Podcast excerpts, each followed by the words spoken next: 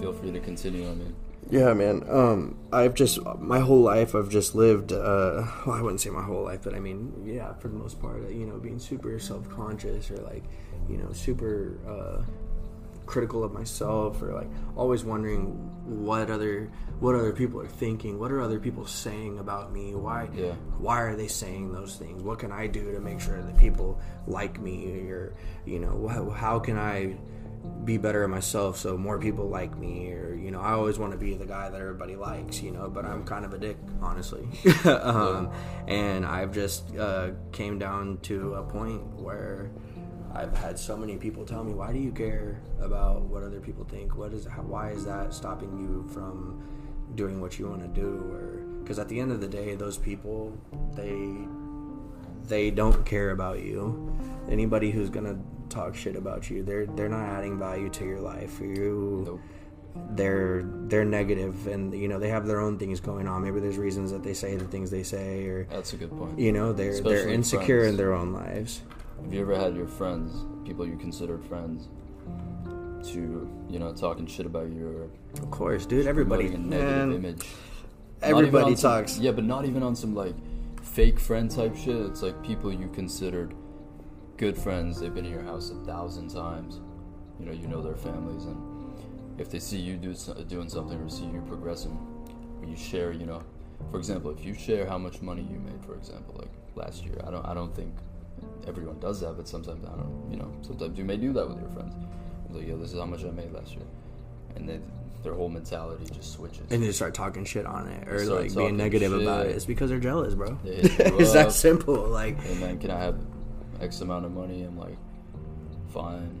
You know, stuff like that. I mean, it's kind of sad to even see that with your own family members in a way. No, I 100% agree with you, but I think what that all that whole situation boils down to is who you surround yourself with. And you'll Yes. hear that like every fucking guru or like every football coach or whoever in the world will say always say is who you surround yourself with, but until you have falls back to again to the mindset, until you have that mindset, you know you are just it's uh I don't know, man. It, it, you have to make sure that you're surrounding yourself with people who have like-minded goals because it is extremely important to keep yourself on track and keep your goals in mind and make sure that you're hitting your personal you know whatever it is that you have going on you want to make sure that you're following through with that and if you have people who are constantly talking man you know all these business adventures and ideas that i've had throughout the years